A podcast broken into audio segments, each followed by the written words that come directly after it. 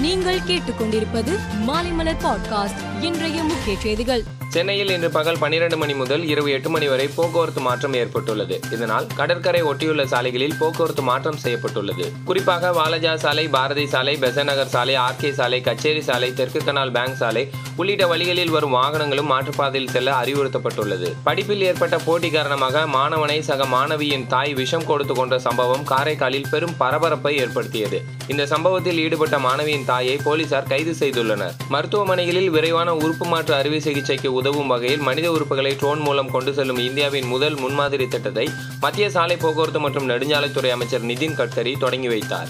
IIT டெல்லியின் வைர விழா கொண்டாட்ட நிறைவு விழாவில் குடியரசுத் தலைவர் திரௌபதி முர்மு கலந்து கொண்டு உரையாற்றினார். அப்போது அவர் கல்வி தொழில் தொழில் முனைவு சமூகம் செயல்பாடு இதழியல் இலக்கியம் மற்றும் அரசியல் என வாழ்க்கையின் ஒவ்வொரு துறையிலும் ஐஐடியில் படித்தவர்கள் முன்னணியில் உள்ளனர். இந்திய தொழில்நுட்ப கழகங்கள் நாட்டிற்கு பெருமை. அவற்றின் கதைதான் சுதந்திர இந்தியாவின் கதை என்று குறிப்பிட்டுள்ளார். அமெரிக்காவின் மிசிசிபி மாகாணம் டுபேலா நகரில் பிரபல சில்லறை வர்த்தக நிறுவனம் வால்மார்ட் கட்டிடத்தை விமானம் மூலம் தகர்க்கப் போவதாக விமானி ஒருவர் மிரட்டல் விடுத்தார்.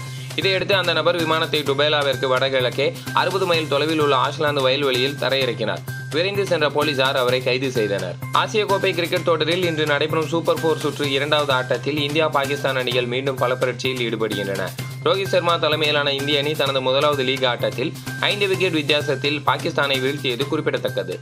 மேலும் செய்திகளுக்கு மாலைமலர் பாட்காஸ்டை பாருங்கள்.